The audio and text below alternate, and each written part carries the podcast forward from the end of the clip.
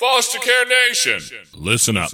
This is Foster care and unparalleled journey. Strength for the Powerless, Courage for the Fearful, Hope and Healing for Wounded Hearts.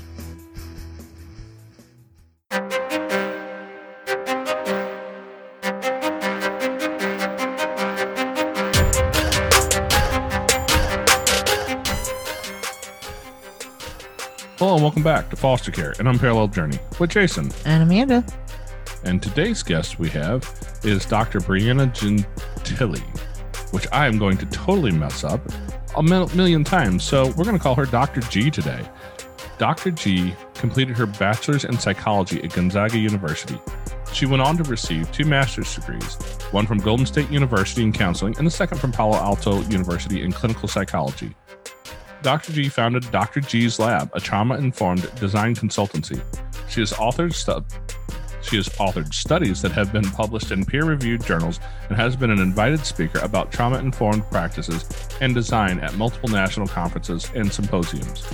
Dr. G has spent over 10 years working to improve outcomes for children, teens, and their caregivers working through adverse childhood experiences known as ACEs and toxic stress. Her work with behavioral health providers, communities, and families has allowed her to develop keen insight into the advantages. No, I'm to screw that up. Into the challenges of supporting resilience through trauma informed practices. She is currently the director of product design at Center for Youth Wellness. You guys can really see where she could fit into our world because adverse childhood experiences is something that I think we have some experience with. What do you think, Amanda? Mm, maybe just a little. I have a few in my background. Do you know? Do you have any? Um, I think I hit almost every mark. How about the kids in our house? Do any of our kids have any of that? Several. Yeah, I think all would be a more accurate statement. Quite possibly. so we're happy to have you here today, Dr. G, because we have trauma in our kids, in ourselves, in our past. We have all these adverse childhood experiences. I've heard it talked about. It sounds really important. And I would love to see what you have to say about it today and maybe help us out become better foster parents. Oh, I love that. You didn't tell me I had such a high ticket. Um, so yeah, let's let's let's jump right in. So let's start with what ACEs are. So um, as you said beautifully, ACEs are adverse childhood experiences. Um, the idea is that there's 10 of them in the original study. So there's three big categories. There's abuse, neglect, and household instability. So within abuse, you've got physical and emotional. Within neglect, you have physical, emotional, and I forgot one in abuse. You also have sexual abuse. And then with household instability is where a lot of the country, and I should probably say a lot of the world, will have most of their ACEs from this, this category, which is mental illness, incarcerated relative, mother treated violently, substance abuse, and divorce. So the idea of this study was that, you know, uh, children who experience these particularly ones who have at least four or above, are going to be at higher risk for health outcomes that are negative in the future, such as heart disease, chronic disease. Um, they actually have a 20 year, if, if they're left untreated, a 20 year difference between those who had their ACEs or low ACEs or high ACEs that were treated. So there, there's a 20 year difference in their lifespan, which I think is fascinating. Like that's a that's a decent amount of life that you could lose out on if you have untreated ACEs. Um, I think it's also important too, before we jump in about, you know, what it's like to parent with your own ACEs is to just briefly talk about the different stress levels. So, you know, you have positive stress, which is basically just a, a, the presence of a caring and trusted adult can offset that rush of stress hormones. Like you fall, right? That's a little bit of a stress. That's a positive stress for the most part. You fall, you hurt your knee, your parents come in, or, or a supportive adult comes in. Really not too big of a deal. And then you have tolerable stress, which I like to think of as like, you know, preparing for a podcast, for example, or preparing for a test, right? Those are tolerable levels of stress. Your stress hormone goes up your body does what it needs to do for that moment, but then eventually it passes and it goes back to this normal state. And then in the last kind of continuum, part of the continuum, we have this idea of toxic stress, which is really these really powerful stress hormones, and they totally overwhelm our body and our brain. And if we don't have support as a child, if we don't have support from a caring or trusted adult, it can result in a lifelong impact of mental and physical health, so as well as their behavior. So I think that's really when we're talking about ACEs, we're kind of talking more about that circle, so to speak, if you think about it as as circles of stress. And that that's really where ACEs can live is in that toxic stress circle. Yeah. And we've seen a lot of those sorts of toxic stress in our lives. Um, I, I don't know if you've heard Amanda's backstory. She grew up in a home that was not so um, Great. Karen, Yeah, I was trying to find the, the kind word. It but was not leave it to Beaver. That it was not. Amanda should have been. she for sure should have been in the foster care system. Um, she was she was missed by the system, but um, had a few people in her life who really reached out and helped when they could. And so so that was some of the some of the small pieces of respite she had in her childhood. Um, I had a I, I had a pretty decent childhood for the most part, but to be fair, I grew up among a, a religious group that that wasn't terribly healthy for me, and it, it caused me a lot of those stressors and anxieties in in my later life as well. So we have that, and then we bring kids in, and amongst our kids, um, I think all of them at a young age have been drug exposed. Um, a couple of them have seen a parent murdered in front of them. Um, some of them have had some real long-term chronic drug exposure. Have been have lived homeless and in vacant houses throughout the um, kind of the the part of St. Louis City that's just just run down, and and that's where a lot of people live is in those vacant houses. Um, you know, one of them was born addicted to methamphetamines, so we we've got a lot of stuff in our family, and so it's it's challenge for us a lot of times because some of these kids come in with this stress, some of it comes in with this these trauma reactions to life, and we've had to learn over the years that we have to deal with our own trauma as well as we work through this. So tell me what is the magic secret to being amazing parents when we've had our own backgrounds and we have kids with difficult backgrounds as well i'm sure you have a magic pill Magic. that magic pill. It's actually been rush rush delivery to you. You guys should receive it in about four minutes by the time this podcast is over. yes. Um, yes, I know it's very exciting. So you know, it's it's already demanding to be a parent, right? Whether even if you don't have your own ACEs that you're dealing with, and even if you're you're working with kids who don't have ACEs, it's already demanding. So what you guys are talking about is like layered complexity, right? And and so you're gonna you might find yourself reacting to toxic level of stress, which it sounds like yeah, that's definitely happening, and it can show up uh, for parents. It can show up as impatience difficulty calming down, a quicker than normal temper. You know, stress overload can make it really difficult to read your children and model good behavior. So I think that first and foremost, it's like important to understand that it's difficult to do those things as a parent already. But when you have your own ACE score, and especially if it's a high ACE score, you're you're you're working with a, a different level of complexity than other parents who don't have A scores. So I think that it's really important to know that about yourselves. And I am too also a, a thriver of ACEs, what I like to call myself. So I do find myself being, you know, a little bit more impatient. I do find myself taking quite a bit longer to calm down, I think, than I see some of my other parents. Um, and definitely the thing that really gets me is um, that ability to model good behavior is not always accessible. Like there's times where I really want to model good behavior and I notice myself and I'm like, not, I didn't do that. I did not do that. that was not good, good modeling. So I think that the secret to, you know, quote unquote, happy families um, is that you're not always happy. And I think that's a really big, important thing to realize. Um, but what is important is learning how to handle those occasional arguments. For me, sometimes they're not as occasional as I'd like them to be. So I'm going to put in that word frequent. it could be, you know, the frequent arguments that might happen. Um, and especially those hard times in a way that leaves you actually in a loving your relationship and, and keeping that relationship intact with your kids. Um, so I, I have a few ways to do that. Um, you know, I think with with uh, kind of the families that you have born children, everybody says, "Oh, it starts in infancy," and that for me freaks me out. And I gave birth to my two children, and it still freaks me out. Like it started in infancy, I knew that going in as a psychologist and all these other things, and it still freaks me out. Um, so I get that it starts in infancy. I understand that, but I always like to say, you know, early is better, but it's never too late.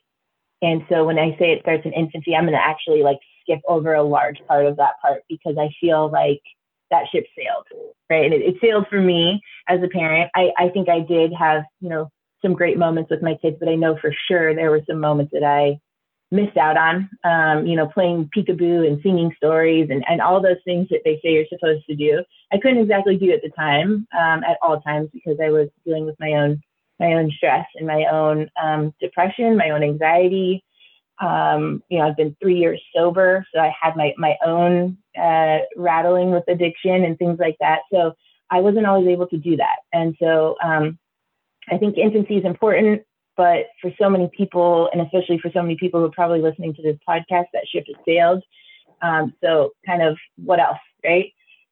Uh, I think the other thing too is is getting support, and I would love to know what it's like for you guys um, because I, I said, I, I gave birth to my two children, and and parent support groups were a joke for me. Um, I couldn't handle having conversations about, uh, you know, toilet training and using this particular food, spoon and finding this particular food and all these other things that just felt rather, you know, surface. Um, I needed deeper support than just a typical, you know, mommy group and and how to stay fit. So I want to, I would love to kind of pose a question to you guys of like, what do the support groups look like for foster parents? Are there any, and like, how have they been? So there's several, several support groups online. You know, on Facebook, you can find several of them. Um, I have several of them on my Facebook page. And I will have to say, as a foster parent and a biological parent, it's really hard to reach out in those groups because I see so much negative negativity. Um, people will ask questions and they're just looking for help and they will get bombarded with negativity and how could you and how dare you? And so people pose these questions and they put in front of them please be kind or don't respond if you're negative. And so it makes you not want to reach out. Yeah great example is back around the holidays when someone asked you know how much would you spend on on the, your kids in care in your home as opposed to um, as opposed to your biological kids. And and I think they had even put in there that you know the, there's some groups or some programs of the state that help help to um, provide stuff to the kids and that sort of thing. And oh my goodness, the vitriol that came out of that one was just blew my mind. You know, why would you even think it's any different? You know, why would you, if you don't think these kids deserve the same thing your kids do, then you don't deserve to have kids. I mean, people just went, went straight out hard. And uh, she's not wrong in, in the uh, the online side, especially because the internet gives us that feeling of anonymity, so we can say all the mean things we want to say, and you don't have to worry about the big guy across the you know standing in front of you popping you in the nose for saying it. Well, it's hard to reach out when you don't feel safe, and then when you get all that negativity when you're already down. Yeah, it makes the online support groups less and less effective for sure. And that's one of the things that that um that I would love to see built. And I'm certain there's something out there like it. I'm in a dad's group online, and, and that's one of the things we we are. I mean, we are vicious about keeping vulnerability there. And if you're going to come in and be that guy, you get one chance. And the first time you step out of line, you're probably gone because that's the only way we can keep the integrity of that group up. But it's a real challenge online. And in person support groups, we have one of those in our area that I know of and unfortunately they have those those support groups are available on days when when we're not typically. And so we, we haven't been a part of that for a while. And so there's you know our support group um, when you step outside that into family well amanda's family is not really part of our life. No. And nowadays neither is mine. And so that whole fam- familial support thing that's been out the window for a long time for us. So this is a place where we really struggle. Yeah yeah, I can imagine. And it really sounds like almost like the support is actually isolating, which is supposed to, it's not supposed to serve that purpose. So I really hear what you're saying when you're saying, um, you know, you, you almost don't want to reach out for help.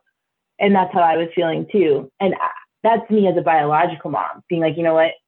I'm suffering with postpartum depression way past when postpartum is, you know, four years later, and I'm still like struggling with like depression and anxiety. And um, when you reach out and you get these reactions of that doesn't make sense, don't you find the joy in your child? All of these, you know, judgmental type reactions and comments, um, you just don't ask. You don't reach out. You don't reach out for help, and you end up not getting support.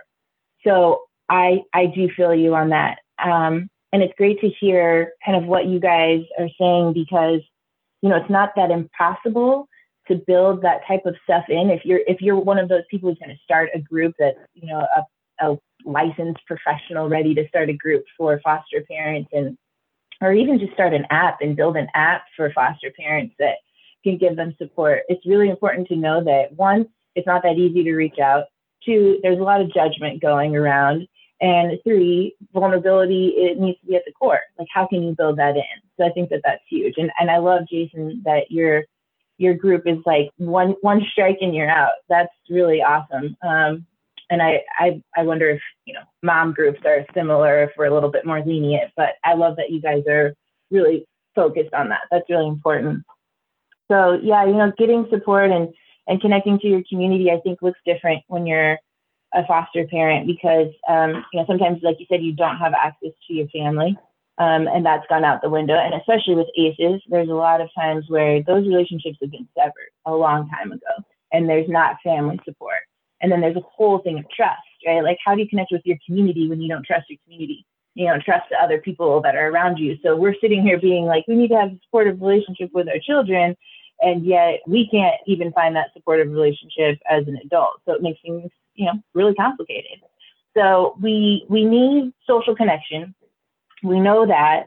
Um, we know study after study shows that social engagement it boosts our health and it boosts our happiness and all of these things. But I just feel like there needs to be a little bit more focus on what happens when you have lower resources, right? Like when you don't have a YMCA membership or an after school program or summer camp or anything like that. Like how do you how do you find that connection to community? So I think this podcast is probably one way for people to do that. So that's important. Um, and then just kind of figuring out as a parent, like what other ways can I connect to community, if any? Um, and I think too, you know, this idea of knowing your kids and knowing their friends, uh, I think it becomes increasingly more difficult, to be honest with you, especially as a foster parent.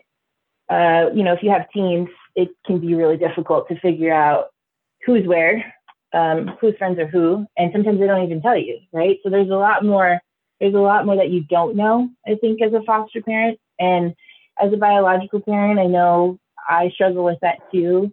Uh, because our kids are becoming a lot more visible online and, and, and invisible to us, I think, as parents, as they turn to in, you know, to the outward world, they're becoming a little bit less, I guess, trusting maybe of parents' advice, of, of parents' you know, leadership, guidance. So they're looking to other places. And so it can be hard to figure out, yeah, you know, who do you, who do you trust? And how can I talk to my parents? I don't know if parents are really um, having the conversations at the dinner tables that we used to see. Uh, so I think that that's also a little bit hard too, is to, to know where your kids are and who their friends are. Um, and I think, you know, the kind of the final thing about this magic potion is um, there's, there's got to be a go-to for the hard stuff. So, you know, kids are going to have difficult things come up in their lives. And the question is, who do your kids go to, right? So maybe it's mom, maybe it's dad, maybe it's a a pastor, a priest, who knows, right? Uh, a sports coach, a school counselor. But if if you can encourage them to have one supportive adult in their life, even if it's not you, you're far more likely to have a more resilient kid than you would, especially if they experience high levels of, of adversity. They'll have better school uh, behavior, they'll have better health outcomes than the kids who are not resilient. And so I would just say, if it's not you, that's fine. Be okay with that as a parent that it's not going to be you and encourage them to find that one special adult that they can actually, you know, go to when they have difficult things come up. Yeah, that's something we've done in the past. Our oldest son, he um he wanted to learn to play guitar as a young kid and I laughed and said, "Look, I can teach any idiot to play "Smoke on the Water" with power chords because I can do it. So I know any idiot can. Um, if you want to play guitar and I'm going to pay for it, you're going to learn how to play.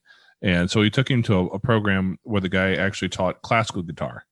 And Mr. Chris was not only an amazing teacher, he was great with kids, but he and my son kept a connection for years and years, even after he was outside of the the program and and had moved on. Um, I think they still occasionally connect online from time to time. And he was one of those people that I when my when CJ, our oldest son, was going through some hard stuff, I reached out and said, "Hey, Chris, you know, here's some of the stuff that's going on. If you have a, a minute here and there to you know check in with him from time to time, if you hear something super scary, let us know if you would." But you know, he's he's needing some connection, and and that was one of the few places where he was willing to take that sort of a connection from another adult that he would not have with us because when you get to a certain space in in parenting i think your kids just decide that there are parts of their life they're not going to talk to you about. Yeah. Yeah.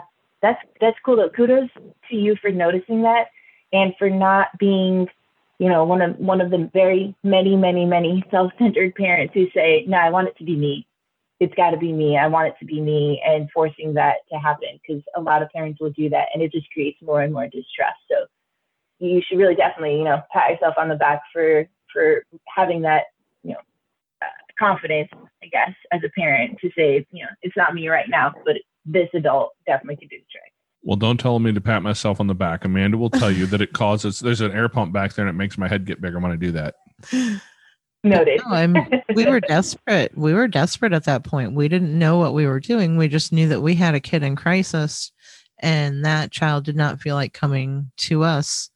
So we the only thing we could think of is what's the next best place for him to have an outlet. You know, and it happened to be his guitar teacher because they were really close. But it helped. Yeah, especially because yeah. CJ is a very talented guitar player.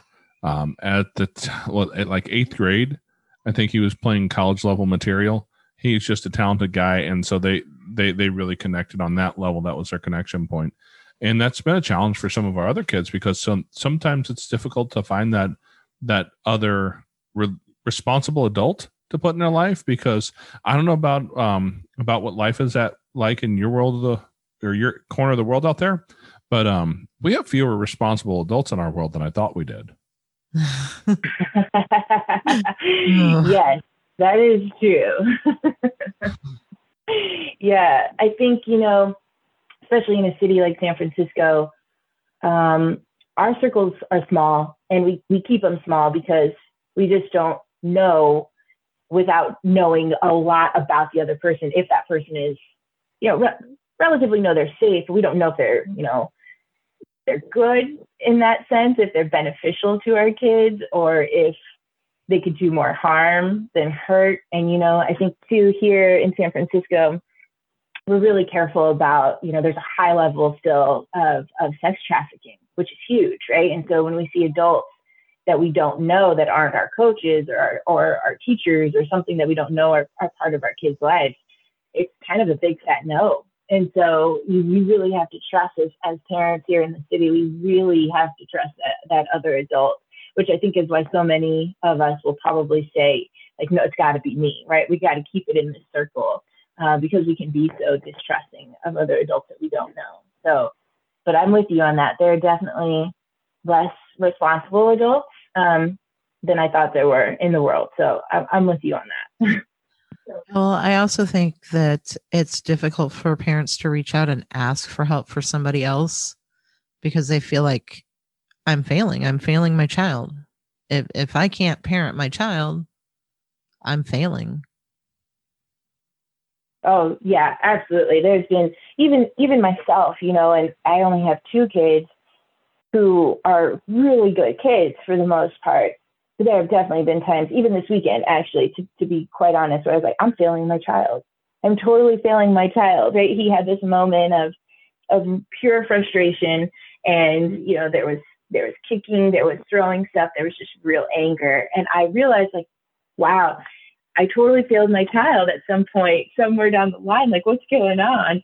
And it wasn't that big of a deal. You know, when you when you look back on it and everything's kind of settled, like it's really not that big of a deal, but you have this whole narrative in your head about how you could have done things differently long time ago, how you, you know, didn't reach out to this person or how you didn't ask for help. And I think that happens a lot more. I'll be honest with you. Um, of parents who have had ACEs themselves, because again, like you guys said in the very beginning, we're still trying to heal our own trauma, and a lot of it is suppressed. At least for me, there's a whole lot that I just really have yet to deal with, and it pops up even though I don't want it to. Um, but I haven't quite dealt with it, and so I know that that's going to come up in different ways. Uh, but what it really comes up in is just me, you know, kind of having these really not so great pep shocks with myself of how I messed up as a parent. And I totally understand what you're saying. I, I hear you 100%. Yeah, I know when those moments hit for me, you know, I grew up in a in a world of religion that involved a lot of dogma and a lot of thou shalt nots or you're going to hell. And um, you know, at least that's that's what I heard as a young kid. I, I don't know that I can say that's exactly what they were preaching, but that's what I heard. A crap ton of that was all that penetrated my mind. And so I know when I see my kids do something, all that stuff that starts this whole thing running in my head. And if I can't get my kids not to behave that way, like, you know, I, I was I was raised up in that mentality that said if you do this stuff, you're going straight to hell, which was a long list of things that we're going to send you straight there. And as a parent, it's really easy to start seeing those sorts of things. That mind starts to run. You start to build these stories in your own mind that you just chase down the rabbit hole. And it takes me about 37 seconds to be in a horribly unhealthy, unhealthy and unhelpful um, mind frame for my kids. And suddenly I'm just not a good dad in that moment. And I don't care if we're talking biological kids, foster kids, we, we have um, adopted kids. So we, we have seven kids that we've called our own over the years that come to us all different ways. And that right there is the first thing that will knock me right off of my ability to to be there for them because suddenly I'm I'm in my own headspace and we've started working through a lot of that over the last several years. Um, we've got a guy now, and Dr. Tom is amazing. Um, I said it before and I'll say it again. I don't think he listens to our podcast, but Dr. Tom has been our saving grace. And um, do, do you do clinical work? Where you, you work? I used to do clinical work. Yep, I used to. Yeah. Yeah. Okay. But yeah, it, it's it's been some of our own our saving graces here. We we've learned so much by having that ability to reach out and find a guy who does this for a living and he's able to speak into our lives and help us to see the things that we just weren't able to see on our own. And yeah, that's huge. Yeah. So you've worked with people like that. You said, what what have been some of the, the common themes you've seen of those problems that, that most people face? Yeah, I think the biggest one is exactly what you just said is going back into what we were told and just getting into a narrative with ourselves to the point where we're no longer present. And of course, we know, you know, when we're not present, it's it's largely a part of our brain, which, you know, the prefrontal cortex just goes offline. And that part of our brain is what makes our logical decisions. And that part of our brain helps us to, you know, choose a healthy food or to have a healthy conversation or to calm down. Our cortisol levels, they skyrocket up. And so we're feeling like there's a saber tooth tiger after us in the middle of a parenting moment. And how can you be a good parent? So I think that was the biggest thing that I saw um, and you know what you mentioned, it really actually brought up something of my own, which was I was told a lot uh, by my grandma, who raised me for a, a, small portion of my life, but a, definitely a very uh, important part of my life. And she would always say, um, "Oh, you'll you'll miss me when I'm six feet six feet under," and that just always kept this like thing in my head of just like, well, don't I, can't act out or else she's to die, right? Or or I can't act out or or she's to think that I don't appreciate her. And so anything of frustration, any moment of sadness, any moment other than like happiness and abiding and being a good girl was like a moment for like you're gonna you'll you'll like me you'll think about me or you'll appreciate me when I'm six feet under. And so I, I was like always had this like um this fear that if I didn't behave, I would be abandoned. And so that came into my whole world as a as an adult and as a parent, where I tried to not have that conversation of just like, you know, you'll you'll appreciate me when I'm gone. Or if you have a different mom, when you get a new mom, maybe then you'll miss me. Right? I tried so hard not to say that because that's like just a repeat in different words, but it's an absolute repeat of your past.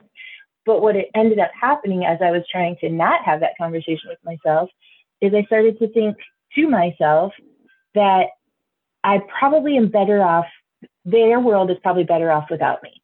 And that was like a ridiculous thing to think. I understand that. But I had to go to a Dr. Tom, like you said, I had to go to a Dr. Maya, and she had to kind of set me straight, which was like, you know, first of all, like, where is it coming from? And I was able to go back and understand where it came from, but it didn't really help me in the future, in the present, right? Like, it didn't help me be like, okay, well, what do I do? You know, and so she was you know, we had to have the same conversation over and over again of like, what is it about you that feels like your kids would be actually be better off without you?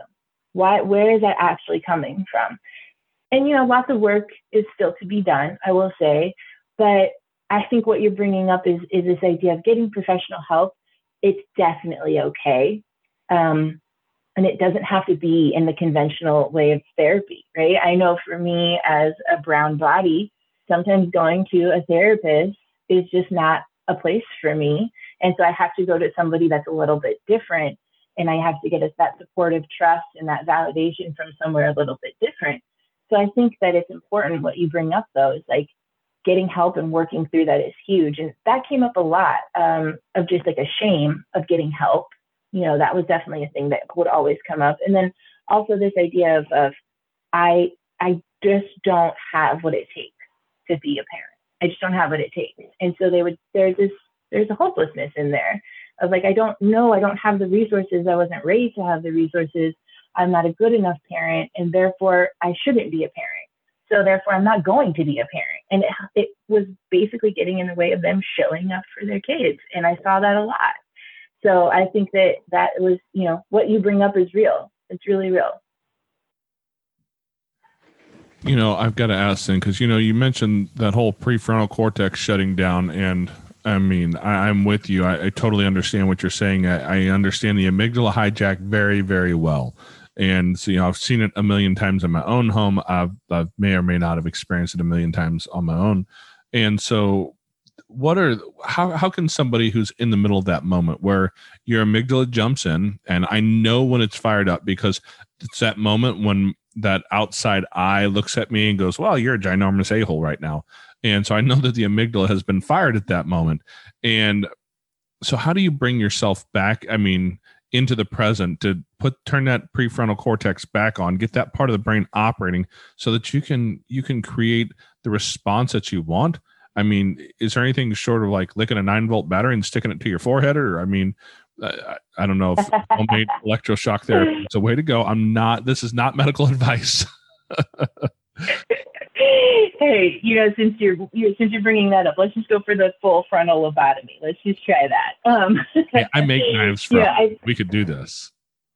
Okay, see, you you already have the resources. you know, I, I like to say there's really a four step process that I that I use that I find helpful and that I've given to to several parents and the first thing is to stop. To stop, right? Exactly where you're doing it. Might look funny. It might feel funny, and your kids might be like, Whoa, are you okay? But just stop. And you got to ask yourself, What am I feeling right now? And you, if you can't name it, you don't have to name it, but you can say you're feeling all these different things. My palms are sweaty. I'm freaking out. My head feels like it's about to pop. All these different things you can come up with. Number two, take a breath and ask yourself, am I breathing too fast right now? Am I holding my breath? Can I even take a deep breath right now? And number three is observe. So you have to ask yourself, what else am I feeling in my body? Right? What are my thoughts right now? For me, some of those thoughts are, I'm not a good mom. I'm totally failing at this game. My kids are totally doomed. They're going to grow up and be horrible adults. And then the last one is P for, for stop. So it spells out stop. Um, and then the fourth one is proceed. So ask yourself, am I okay with what happens next if I blank? Am I okay with what happens next if I yell at my kid? Am I okay with what happens next if I walk away and go outside? Am, am I okay with what happens next if I decide to do whatever? And then you have to decide to respond in a way that works best for you. I think oftentimes as parents, we're constantly thinking about how do I respond? What's best for my kid? What's best for my kid? Right now, in this moment, when that amygdala is popping up and it's about ready to just take over your entire brain, you have to do what works best for you. So, four, four steps spells out stop. First one is stop. Second one is take a breath. Third one is observe. Fourth is proceed. That seems to work. I like that. That gives us uh, some real tangible things to try because now I have um, Amanda had to go deal with one of those moments where kids are loud and I can tell you from this distance, two rooms away, that there is an amygdala that has been hijacked. It's about six years old right now, um, and that amygdala gets hijacked a lot because, well, that's just his his place in life at the moment. So, do you teach these same things to young kids like this, or is there a, is a simpler way or a more effective way when you're working with kids to help them build these same things that we as adults need to have figured out? yeah, you know, again, I, I, must be a fan of the number four, but um, I think the best, easiest way to teach our kids to self regulate is to one, listen to them, right? So listen to what they're saying and then help them name their feelings. Right. I hear that you wanted to go out into the street and get that ball, and it sounds like you're really angry that you can't go get it. Okay, that's good. Right. Number two, you have to acknowledge how hard it is being a kid. I get it. It is super hard to be six years old and not be able to just like do what you want when you want. I totally understand. And number three, help them examine the consequences. I think is it's a lot better to say like how to examine the consequences than to tell them the consequences. So you just say, all right, if you go out into the ball, if you go out into the street by yourself to get that ball, you might get hit by a car and it could really hurt. Right. So that's that's like not telling them you go out there, you're gonna get hit. Right. That's just saying like, hey, if you do this, then this can happen. And then the fourth one is offer an alternative. How about we go out together to get the ball? You hold my hand, we'll look for cars, we'll get the ball, you don't get hurt, all good. Those are my four. So I'll go through them one more time. So you listen to what they're saying and help them name their feelings.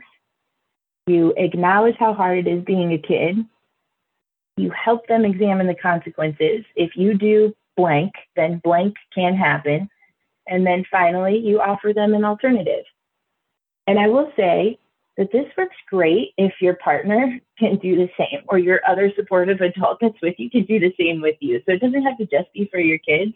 I've actually had to have like my mom do this with me and just like, okay, yeah, I hear you. Right. Yeah, that sounds really difficult. And then acknowledging how hard it is to be a parent, you know, so it can work for adults too. But I think that that's really important for the kids.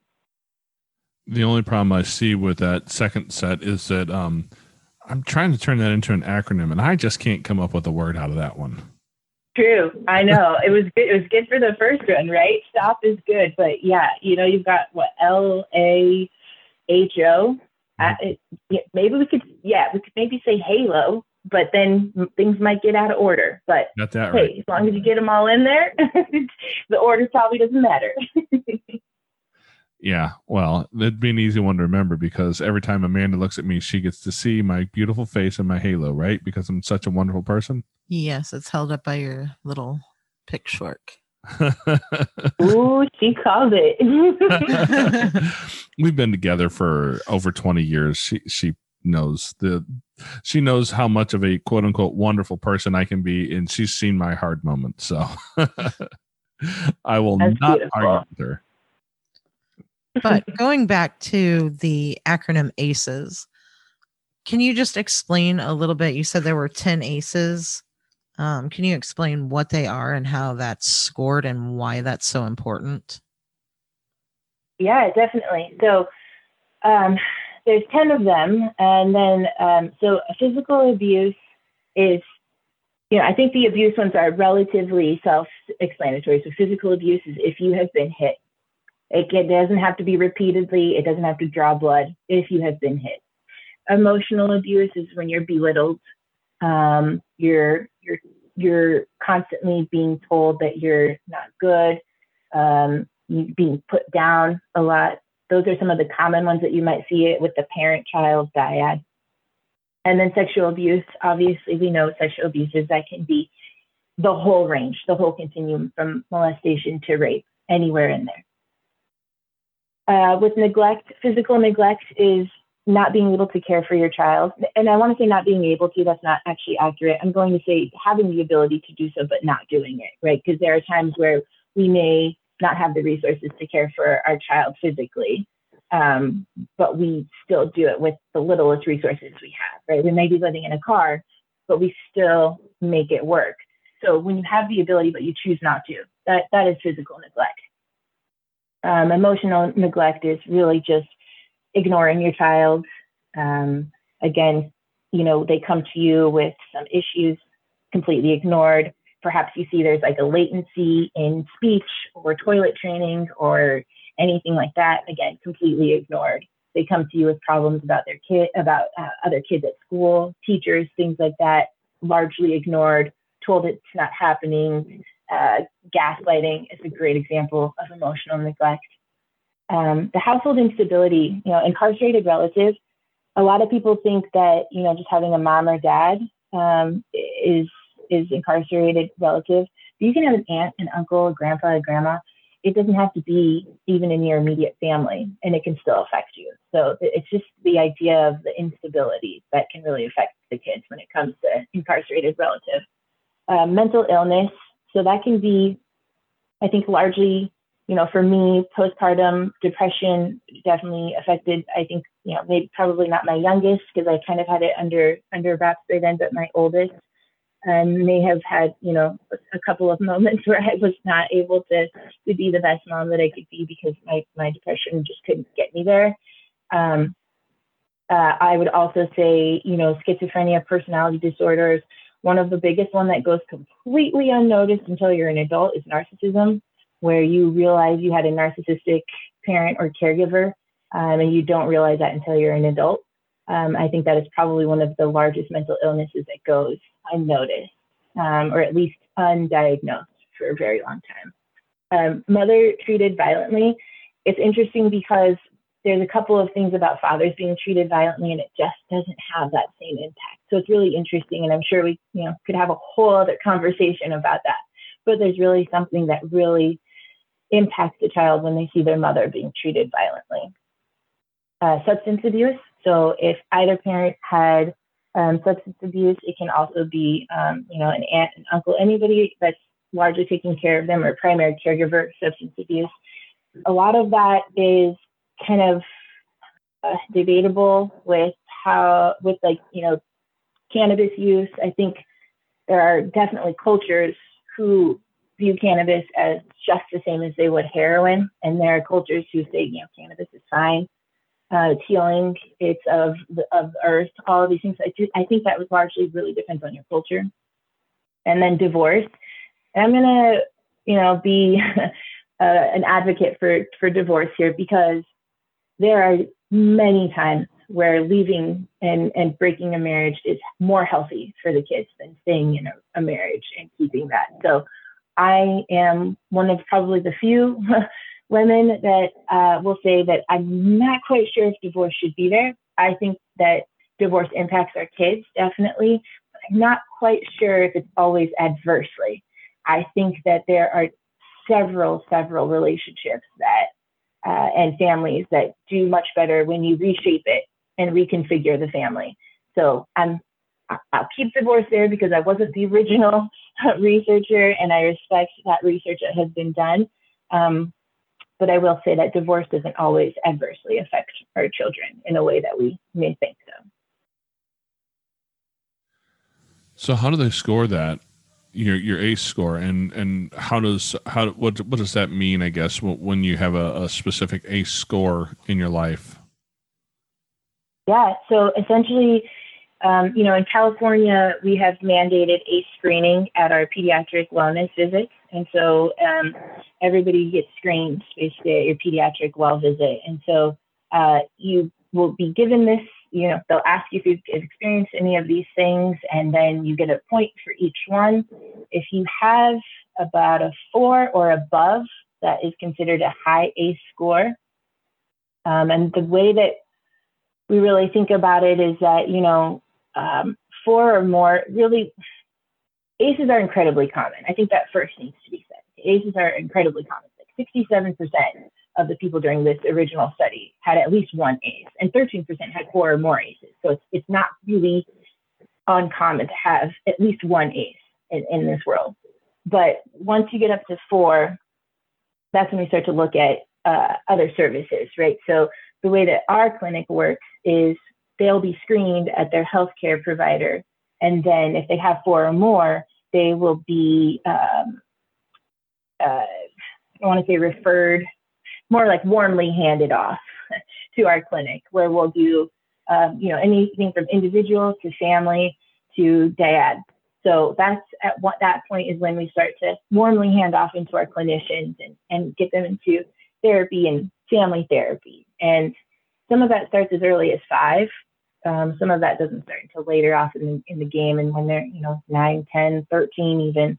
So, um, you know, I think the biggest thing that is important is to see that there is a link between the medical part and the psychological part, right? It's not just you've experienced trauma, let's work through that in psychology. It's like you've experienced trauma and your body has now kept the score. Your nervous system is disrupted. Your cardiovascular system is, you know, elevated most of the time and you've got inflammation and that can damage your arteries over time. Your immune system is constantly firing, so you, you're at higher risk for infection. Uh, your endocrine system, you know, toxic stress the impact grows and develops over time. And so your endocrine system is you know, responsible for weight management and things like that. So if you don't get it under check, that leads to obesity. Um, it leads to changes in the timing of puberty and other sort, sort of issues. So the focus is of ACEs is not just that these terrible things have happened to you. It's that and your body is keeping the score. Now, when you look at adults who who are seeing this stuff for the first time or really beginning to take this into account into their own lives, what do we do with with adults when you suddenly realize that you've got an ACE score out of a of a 15 out of 10? yes. So as I said before, early is better, but it's never too late. So talk to professionals right? Definitely with you know the ACEs score is, is available online. Anybody can take it. We recommend it at Center for Youth Wellness to do it with a licensed practitioner because the questions alone can just bring up a lot of stuff. So the re-traumatizing is definitely something that can happen if you're taking it on your own. It's just nice to take it with somebody that you can talk through things right away. So if you if you've taken it and you're like, yep, yep, yep, that's me, that's me, and you also take note of your health, like, okay, I am definitely overweight. I, you know, could definitely have probably have high cholesterol. So you you have to take stake in both of them. And if it's just too much to take stake of one or the other, take stake of your physical health because the physical health is something that t- typically people are able to like see noticeable differences. They feel a little bit more motivated. Um, it's not that one is more important than the other. It's just a simple fact that us as humans are motivated a little bit more by tangible things that we can see and change. So we can change our weight, we can bring down our cholesterol, we can increase our cardiovascular activity, all of those things. Once those things feel a little bit more manageable, start to revisit those those adverse, you know, experiences. Do it with somebody you trust someone that will validate you, somebody that will positively encourage you, and somebody that will reduce the stigma of getting help and the things that happen to you. So I say you really need to take care of both, but I know that can be overwhelming. As for me, it was extremely overwhelming, and I chose to tackle my weight first. I knew I was obese. I knew I was dangerously close to being diabetic. Um, and I was able to to wrap my head around what I needed to do to get those down before I could actually wrap my head around getting back into therapy and talking about my trauma as a child. I know you mentioned, you know, the, your struggles with postpartum. Um, do you think that that's related to some of the stuff that you you experienced in your childhood? Absolutely, yes, for sure. Um, and my mom was a single mom, um, and we came from a town. She was she's fair skinned, um, and so you know white by nature, and um, my dad was black, and so there was still a lot of racism um, at that time. And I was my mom was told if she doesn't come out with nappy hair, just don't tell her about her dad. So I was already kind of having these shameful things in utero. Um, and then, of course, when I was born, um, my mom and my dad separated roughly about three years after that. Um, so I was born out of wedlock. My family was pretty religious. You know, there are a whole bunch of other things that kind of went into it. Um, and then I was also born with a congenital cataract because uh, they had to use forceps um, in order to, to, to, for a successful delivery. So, and my mom at the time didn't have insurance, and so she had to go with a, a practicing doctor, not somebody who was actually a licensed doctor. So, all of those mini traumas, I like to call them, kind of added up for my mom, and she did the absolute best that she possibly could. And I was lucky enough to have um, a grandpa that stepped in as my father figure, and I, you know, had a village eventually. But what I saw was that you you have to be okay. Eventually, you just have to be okay, and that never clicked for me. So I think what it was was it was seeing my mom's trauma, and then it was also that I had, um, you know, my my hormonal my hormonal system was not really coming up to play. So the serotonin wasn't spiking, the dopamine wasn't spiking. Things were just kind of at a low level lull. And and I was able to find joy, absolutely. And I was able to, you know, nurse my child and do all of the things that you're supposed to do as a quote unquote happy mom. But the the childhood story continued. Um, I, I had sexual abuse in my past that I never dealt with and I never told anybody. And so that started to pop up of just images that would come up in my head of like, oh my goodness, what if my child is taken? And then I would, my mind would just run crazy with all of the horrible things that could happen to my kid. And they all had to deal with sexual abuse. So, absolutely, that constant, you know, imagery that would pop up and the constant, oh my gosh, what if it kept me at a very low level of energy and that depression just continued way past what is considered postpartum. Wow. Well, and you you kind of glossed over something earlier. I just wanted to go back and mention it. The fact that you're three years sober, because you know I, am slightly ahead of you. I'm about four and a half. So just keep trying to catch me. And that's the best advice I give anybody who's who's behind me on that journey. Um, but yeah, because you know all those traumas in our life, it really feeds those addictive. Um, I, I want to say addictive personalities, but I think oftentimes that's a bit of a misnomer. I think it's the addictive brain more more likely. Yeah, absolutely. I 100% agree with you. And I don't, I always say when, you know, when somebody starts talking about addictive personalities and I say, you know, it's not really a choice, right? And, and I know that personality things aren't necessarily a choice, but I was not born with a temperament. My mom, I was not born addicted to drugs, right? So I don't have this pre uh, kind of wired um, or or or like you know my body wasn't already addicted to a drug.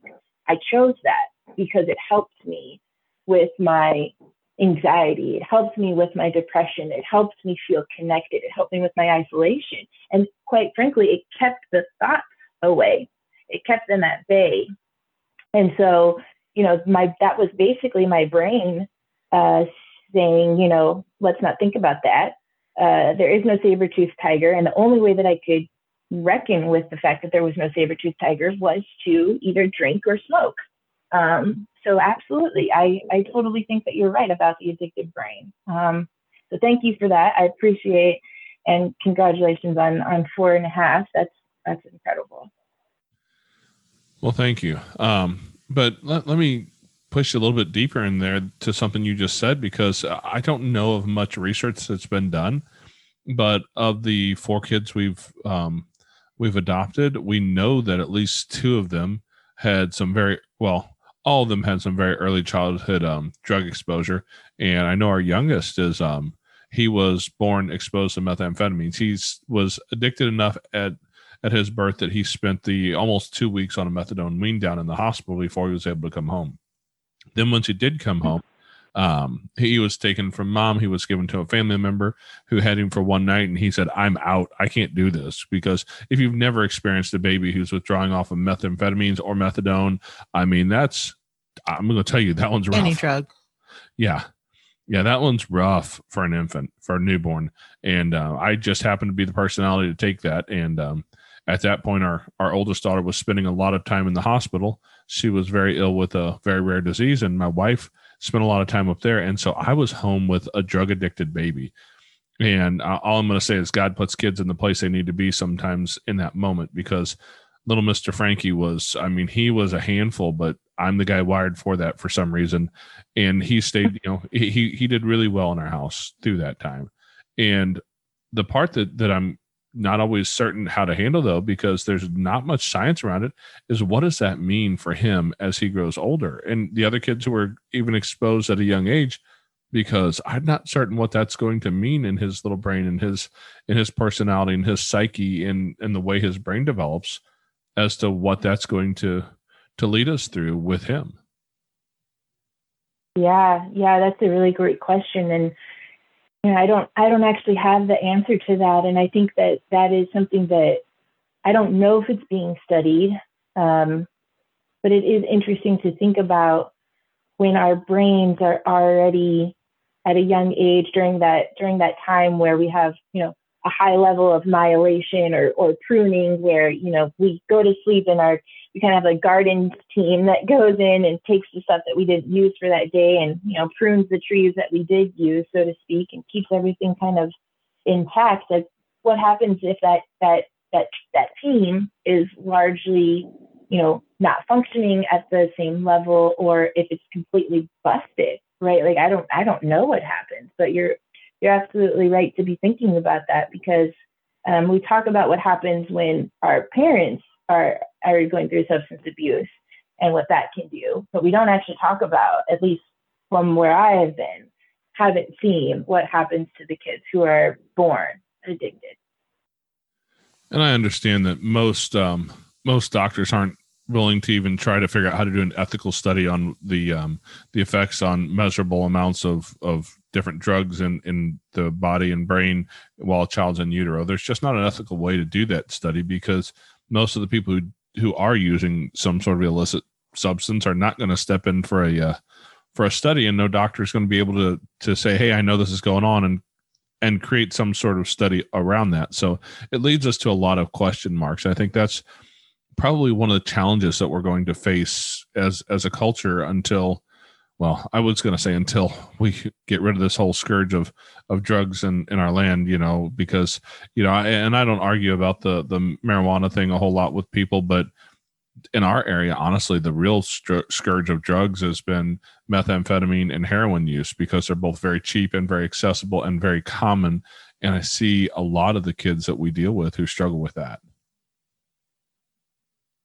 Yeah you know san francisco um I think San Francisco's biggest thing is cannabis, and so you've got kids, you know, vaping at a very young age. Um, but I think right now, this, you know, at least again, you know, I'm, I'm in a place of privilege, so I, I have to first reckon with that. But I I think from what I see, the kids who are seeing heroin abuse and methamphetamine abuse are not quite seeing the the luxurious side of it versus we have, you know, uh, microdosing, especially in the Silicon Valley, and people who are coming up with these apps and different, you know, ventures and uh, different entrepreneurial, uh, I guess, dreams, so to speak.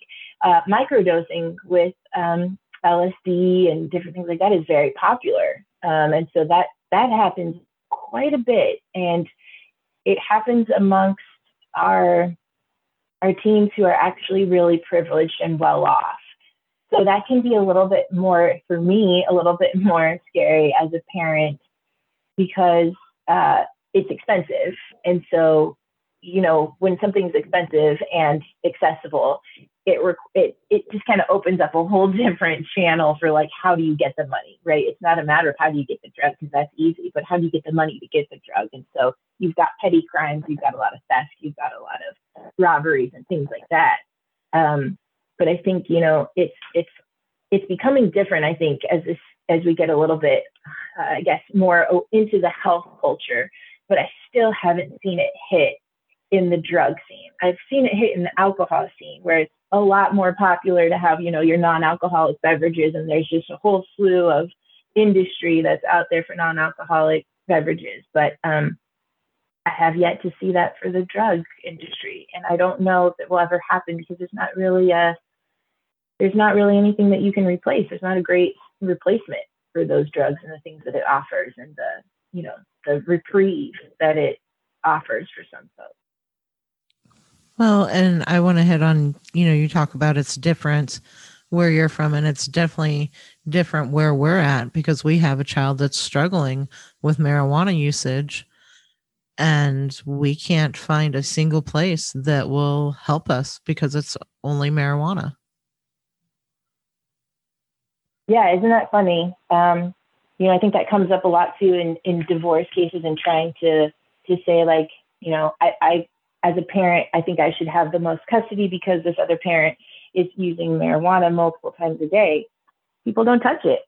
So it's, it's very interesting that it has become, you know, not just accepted, but really not even looked at anymore as, as something that could be potentially an issue. So I, yeah, I'm, I can imagine as a parent how frustrating that would be because I imagine it's very similar here in San Francisco.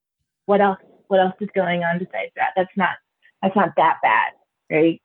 Right. And I mean, I'm not here to say I'm pro or or against marijuana. You know, I have seen, you know, in my in my own life, um, I take care I used to take care of people with special needs and one of them had a seizure disorder. And taking her medications that happened to be, you know, marijuana really, really helped. It did really help with her seizures. So I think there's definitely some medical purposes there. But when we're just using it to alter our state of mind and our reality, we're not facing the reason why we're doing that. Yeah, you bring up a really good point of, you know, it's one thing to be treating things medically and and and I think another thing that's you know, very becoming a lot more popular here in the Bay Area is the use of MDMA for post traumatic stress disorder. And so I think you're right on when you start to talk about the medical impacts of it. And I'm all for, you know, using things that are non conventional to have a, a, a very beneficial medical impact. I'm all for that. But when we're just using and we don't really know why we're using it if it's not really actually uh, benefiting our body, you know, there does come a point where you are, you know, not you're not using. So I think it's a federal thing too of just, you know, what are the best practices? What are the what are the guidelines for using marijuana in such a way that it is you know, for good purpose and for health purposes, and, and at what point do you cross over into just being recreational, right? So yeah, there's a lot of questions around that, and I, I agree with you. I'm I'm I'm neither neither for nor against, um, but I am for checking in on why we're using it. Yeah, that's one of the things in our culture that just seems to be pervasive is that oftentimes it's not for anything other than just a chemical shortcut to a, a place of um, I hate to even say happiness, a moment of happiness, maybe. I think that's probably where it begins. And um, then eventually it becomes a thing that just fills in that hole. And it's it's a chemical shortcut. And that takes away, especially kids, teenagers' ability to work through things and get to a, a place where they're actually content with their own lives and they become dependent on that chemical for that shortcut. Yeah, absolutely. You know, shortcuts are that's a really great way to put it. And and I think that they're sought after. I, I think that especially given the time that these teens now have grown up with the internet their whole life. You know, I, I think, at least for myself, I grew up when the internet was just coming. And so it was like I had a portion of my life where I didn't have the internet. And so I didn't really, you know, I couldn't search for shortcuts. they just didn't exist. Cliff Notes was like the like ultimate shortcut that I had, right? So uh, I I think that you're absolutely right. There is a shortcut to resilience. There's a shortcut to coping, and I think that when we talk about shortcuts and we talk about you know life hacks, they're great. And I think that we need to kind of think about our our drug and toxic stress and you know ACEs and we need to start thinking about it with a little bit of a tech and innovative mindset of like look people are going to be searching for shortcuts from here on out. Like we're just taking shortcuts right? Like i don't think we're going to be going back to the way of not taking shortcuts. So if that's the case what is the shortcut to resilience if you've struggled with ACEs? You know and if it is going to be cannabis if it is going to be you know a drug of, of some sort how do we regulate that? How do we really get the best practices of that? Can we start doing studies to see if, you know, indeed, uh, you know, smoking two times a day does, re- you know, help with your trauma and help with your ACEs? I think that we really need to start thinking about that um, because shortcuts are, are the new way. I think we should make a shirt or a cup or something about that. Shortcuts are the new way. I really like that. yeah, I, am not convinced that, that the shortcuts necessarily lead you to the exact same place. Usually, um, I see sometimes it leads us to something that looks similar, but it's not quite the same. And once you, it, and again, a lot of it comes down to intention, how you use things, whether or not it's something that can be beneficial for you in the long run. For me, I, my chemical shortcut of choice was uh, was bourbon, and I can say that I you know, like I I love the taste of bourbon. I haven't had any bourbon in four and a half years, but there's a reason for that, and and I won't dive off into my own issues that that it took me years to to really fully understand why I was doing what I was doing and where. But I know that where it took me to was not a place of happiness or health or healing. What it took me to was a place of numbing, and that allowed me to at least turn off the pain, but it didn't do anything to mm-hmm. heal me. Mm-hmm. Absolutely. Um, my shortcut was champagne. It was a shortcut to feeling uh, good enough as a parent, which I had already struggled with for a long time. It was a shortcut to feeling um, a release of stress. It was a shortcut to feeling connected to my partner that, okay, here we are as parents. We can, you know, let our hair down. It's Friday. It was a shortcut to feeling comfortable in my skin at, at any parent event or any event quite frankly. And you're absolutely right. I ended up in the same spot as you, um, and it wasn't healing. It wasn't healthy. And so I think that you're you're you're hitting on something that's really key, which is that shortcuts exist, uh, but they don't necessarily exist to healing. There's really no shortcut to healing, and that goes for the physical and the mental piece of of health. Um, there's no shortcut around ACEs. There's no shortcut to toxic stress and dealing with toxic stress. You have to go the long route. Um, and it's not a quick fix either. So I think that, you know, as you can probably attest to with sobriety, you know, the first like couple days are like, uh, I don't know, for me anyways, first couple weeks were hell, right? And then eventually it wasn't so bad. And then eventually, and then after that it got bad again. And, you know, so it's like a wave, right? And it's not always so easy. And there's still times where I will hear a champagne bottle and I'll be like, oh man, you know, today's the day. We're just gonna start the we're gonna start the count all over again.